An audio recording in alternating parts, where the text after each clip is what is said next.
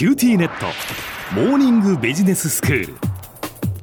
今日の講師は九州大学ビジネススクールでロジスティクス国際経営がご専門の星野裕志先生です。よろしくお願いします。よろしくお願いします。まあ先生は普段から海外に行かれたり国内出張なさったりっていう印象はありますけれどもやっぱり最近はもう全く出張もないような状態ですか？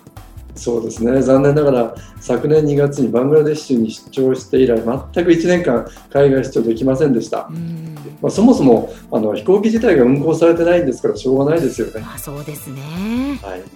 で前回ですねの放送で、まあ、コロナウイルス禍で国際線の航空便がほとんど運航されてないと。それにもかかわらず旅客機で輸出入の貨物が輸送されてるっていうお話しますよね。そうですね。この新型コロナウイルスでまあいろんなビジネスがこう停滞しているかと思うと意外なほどの量が輸送されているということでしたよね。そうなんです。あの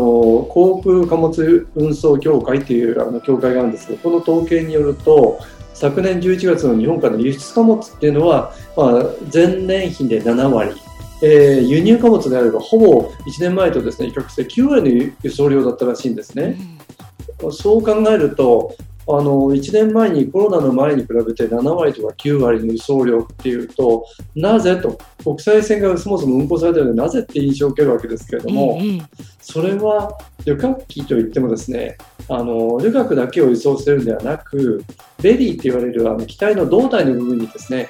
機種によっては5トンとか20トン近い貨物が搭載できるっていう話をあの前回お話したと思いますはいそうですあの前回では機体のその胴体の貨物スペースだけではなくて座席を取り外して貨物を輸送しているケースもあるというお話をしていただきましたね。そうですよね。ねなんか報道を見てると大韓航空はほとんど旅客を運んでないにもかかわらずかなりの収益をこれで上げてるっていう話も聞きますけれども、うん、まあ、これも一つの例なんですけど今日は貨客混載の輸送のお話をしたいと思います。ほう貨客混載ということは、まあ、貨物と旅客を一緒に運ぶっていうことですか？その通りです。本来飛行機はですねあの旅客機というあのお客さんを運ぶのと貨物機っていう大きな区分があって、うん、まあ、一部にはコンビ機という、まあ、コンビネーション両方合わせたという貨物と旅客を同時に運ぶ機体もあるんですけれども、うん、まあ、そもそもですね先ほどもお話したように旅客機の胴体の部分には必ずこうベリーというあの、リペクの手荷物だとか、郵体という郵便の袋って書きます郵便を入れた袋ですね。あるいは一般の貨物は搭載できるんですよね。はい、そうすると、全く旅客しか輸送できない輸送機っていうのは、もともと飛行機ってもともとないっていうことなんです。うんなるほど、まあ、そういうふうに思うと本来飛行機はその貨客混載輸送がもうされてるっていうことですよね。それでもその他に貨客混載輸送っていうのはあるっていうことなんでしょうか？そうなんです、えー、今度鉄道の話ちょっとしてみたいんですけれども、うん、あの JR 九州は昨年の8月に佐川急便と連携してですね九州新幹線で貨客混載の事業化に向けて実証実験を始めるっていうふうに発表してるんですよね。うんうん、でそれ具体的にどういうことかっていうと博多駅と鹿児島中央の間でですねツバメをの運行する車両を使って生鮮食品などをこう輸送するっていうことなんですね。へでこれなかなか面白いんですけどもともと車内販売のこうカートありますよね、はい、あれを保管してるそのスペースを利用してあの運ぶっていうことなんですけど新幹線の利用ですから博多とあの鹿児島なら最速っていうことになるなるわけですよね。そうですねいや九州新幹線が本当開通した時に博多鹿児島間がこんなに速くなったのかってびっくりしましたからね。はい、ということはまあスピードもそうですしサービスの頻度を考えてもこれはなかなか面白いいいアイデアだなと思いますね。そうですよね。これがまさに観客混載っていうアイデアなんですけど、うん、これあの実は JR 東日本では2017年からですね、あの産直のこうあの生鮮品を輸送するっていうイベントで、もう3年ちょっと前から始めてるんですよね。へーでもう一つ面白いのは九州でもですねその初の貨客混載の試みとしてあの佐世保にある松浦鉄道がですねやはり佐川急便と組んで一昨年からこの混載の事業って始めてるんですよね。あそうなんですか。全然知りませんでしたけどもうすでにじゃあ各地で始まっているっていうことなんですね。そうなんです。あの小浜さんの世代だったらどうかなと思うんですけど鉄道の窒機便ってご存知ですか？え何ですか？全然わかりません。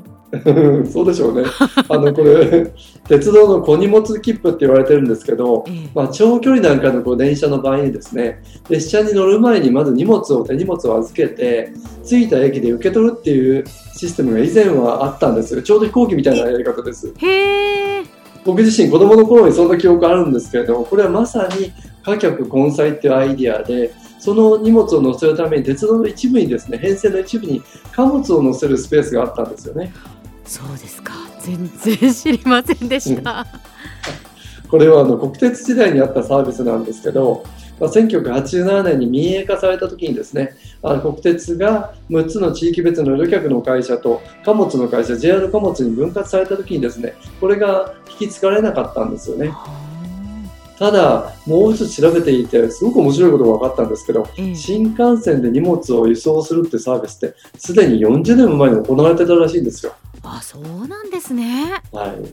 あの1981年にレール GO サービスという名前でですねまず1981年に東京新大阪の間に始まってその年のうちにはもう東海道新幹線と山陽新幹線をつないで東京から博多までですねこのレール GO サービスっていうもので新幹線で貨物を輸送するっていうことがあったらしいんですよね。は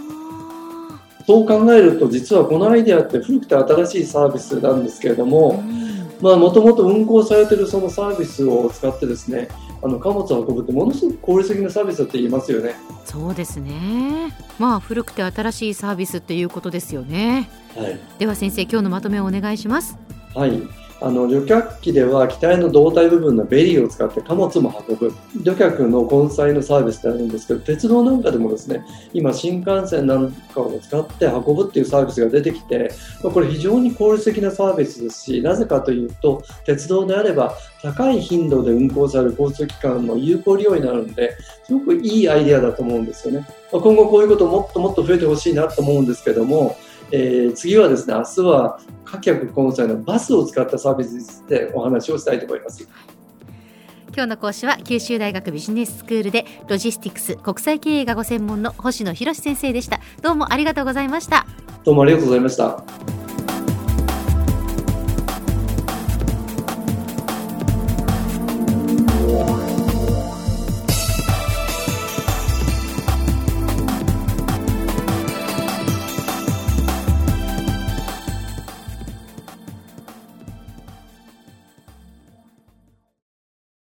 QTnet。お乗り換えのご案内です。毎月のスマホ代が高いと思われているお客様 QTモバイルにお乗り換えください。あなた乗り換えるわよ。お父さん早く。乗り換えるなら今格安スマホの QTモバイル